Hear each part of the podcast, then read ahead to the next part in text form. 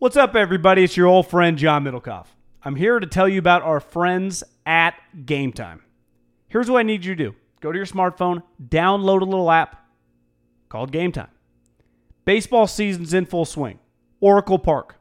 Been there a million times. Never doesn't live up to the hype. Go get yourself some garlic fries, a brewski, maybe uh, some ice cream. They have very good Ghirardelli ice cream there. And when you do that, promo code HAM. So download the Game Time app. Your first pair of tickets, promo code HAM, H A M, save $20. The A's, only going to be in the Bay Area for the rest of this season. You probably can basically go for free. Just buy a pair of tickets to any baseball game. They also have comedy shows if you want to check one of those out or concerts. Game Time app, promo code HAM, save yourself $20. We don't even need a thank you. Just hammer that promo code.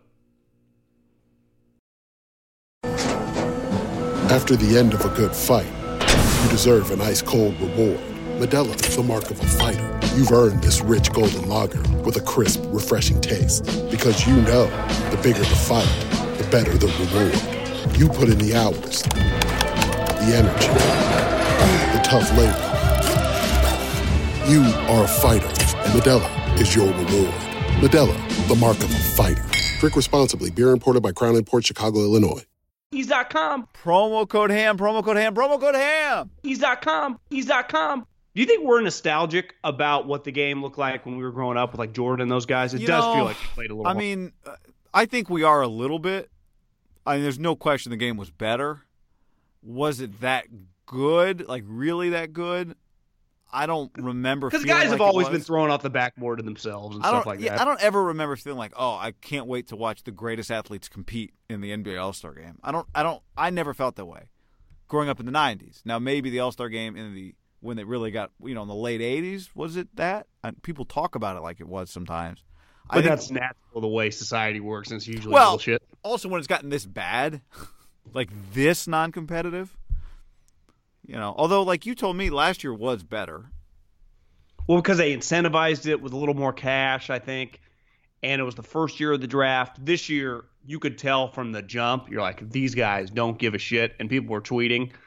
And there was a girl that I went to Cal Poly with. Cal Poly, that I she she Instagrammed a video on like late Saturday night. She lives in Charlotte, and Anthony Davis and LeBron were out, and a lot of people were tweeting like, these dudes are hungover as shit and that was like an early advantage for Steph's team. You're like, well, they're not as big of drinkers, you know, like the one Is that why? Is that how Steph's team got drafted? Team Giannis. yeah, and what the, you know, the team with Harden was the main culprit, and LeBron. I also think the NBA. Did you see any of the highlights from Dwyane Wade's like roast? No. He got roasted, and it feels like God, he's been on a retirement tour for like six years. Did Kevin Hart host it? No, just like Chris Paul threw it for him. And, you know, Magic and Charles and, and Melo and just people. It, it was a roast slash like a celebration of his career. But everyone in the video, and this is kind of the LeBron generation, had a glass of wine. It's one thing, like people have glass of wine at dinner or whatever. I'm not a big wine guy. But I do think if you get the average male, you know, from 25 to 40, on something that's a non-school night that's a party some might have a glass of wine but there's going to be a large percentage of beer and cocktail drinkers why do no one in the nba drink a cocktail like you watch michael jordan he drinks like whiskey on the rocks like ha- have they jumped the shark of being like really soft like you guys can have a vodka well why do they only drink wine it's starting to kind of bother me guy like you guys are kind of pussies. Like, can any of you just have a drink? You don't always need to drink wine. I get it, you know, for health reasons. I'm not even saying drink a beer, but do none of you guys like Michael Jordan and Charles have to look at these guys like, what the fuck's wrong with you guys? Can, can someone get a double vodka around here? Can someone have a Jack and Coke, Jack and Diet for you health nuts? It's it, it, it to me kind of symbolizes the NBA right now.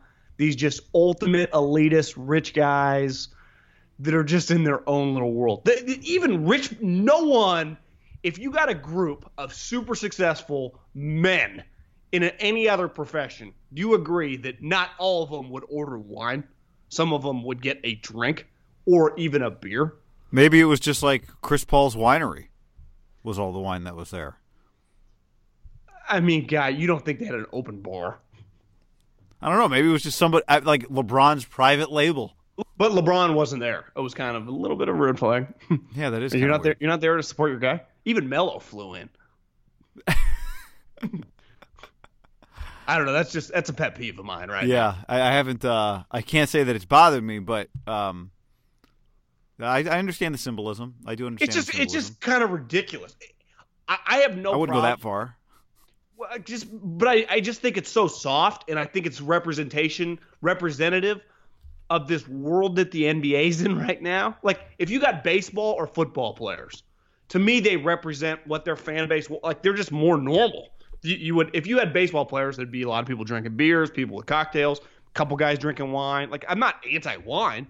Definitely football. You'd have some dudes with shoes in while they're drinking a beer.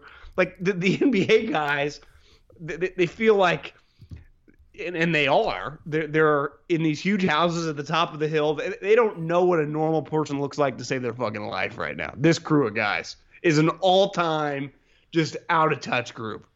I I think, and it's only getting worse. But it doesn't matter. I mean, but people identify with NBA players more than any I'm other not- league. So but I'm not disputing that they're not superstars or whatever, and they're not super famous. I, I'm just saying the way they l- live is just it's getting to like uh, Hollywood levels of just warped.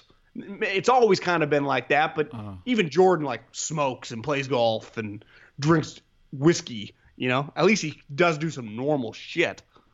Yeah, I, I know there was. An, I remember last year there was a somebody wrote a big article about just the there is a wine craze in the NBA, and uh, a lot of guys have become. I'm doing air quotes here, like obsessed with with wine. So maybe it's something that's um, you know the it's not the group of players not that big. And I think it is something that you're like, well, rich people, you all know about wine. Um, I think it's. I, I don't know who started it. I might, I It feels like in an LeBron's. island here. Yeah, it feels, like, LeBron. Well, no, I mean, I don't, I don't, I don't, I can't say that I care, or like that I- I'm I- offended by it. It bothers me for some reason. Um, I'm more offended by the game, but I'm not even offended by the game. I, I'll be, I barely watched it. It, it, the highlights of the dunk contest I thought were cool. I didn't watch the dunk contest, but I watched the highlights. I loved dudes dressing up, at least like making an effort to be creative. Like I appreciate that about the dunk contest. I think the dunk contest has gotten better. Again, didn't watch it, but the highlights you can make the dunk contest look good. Uh, NBA All Star Game has, has not gotten better, but I also it is guy, to guy. me it just it's is hard. it it's is. hard to watch when you're on national TV, motherfuckers. My brother in Hawaii, Yeah, he's been on a seven week honeymoon. Must be nice. Takes me a picture at some bar. He's like, "There's Guy." Actually, he Snapchats me all the pictures so I can't copy them. Oh, you can't screen grab a Snapchat? Well, you can, But the person it- knows. it- they know, and I don't like that. Yeah, And he knows that. That's why his generation does that. yeah, it's smart. Uh, Cuban would have been all over that. Remember his cyber dust? He's ahead of his time. Is Yeah. the problem. and he would, you know avoid the SEC. But uh, uh, like I, I, to answer the original question, John, uh, I still don't think this is as bad as the Pro Bowl because I like I saw Steph Curry do something in the All Star game that I'd never seen anybody do. The high, the bounce pass alley oop. I've never seen. I don't know if you've seen that. I've never seen that before. to me, in the history of the NBA, like two guys could have done that, and one guy I never watched was Pistol Pete. But I mean, all the things you've ever read or seen about Pistol Pete and White Chocolate, and Steph Oh, kind white of chocolate. is That's right. Steph Curry to me would've. is kind of morphed, and you don't get to see it a lot. And someone tweeted, and I thought it was put perfectly. Like Steph Curry just uses the All Star game to do all the things that Steve Kerr won't really let him do. like there was a huge element to Steph of a little white chocolate and Pistol Pete, but he doesn't get to do it as much because the Warriors don't really play like that as much anymore. I mean, they kind of did for when they first got rolling, but not that they don't fuck around, but they don't fuck around anywhere to me nearly like they used to. Uh, and like he would have been liable to do that in a game five or six years. Like he's been thinking about that for a while, and he did it to Gian. It was sweet. I mean, it was it was easily the highlight of the All Star game. One thing I refused to do yesterday was tweet "This sucks" because I'm just like, God, I, everyone's tweet. Like, it's just so easy to tweet that, and I'm just not. And what do you turn it on expecting?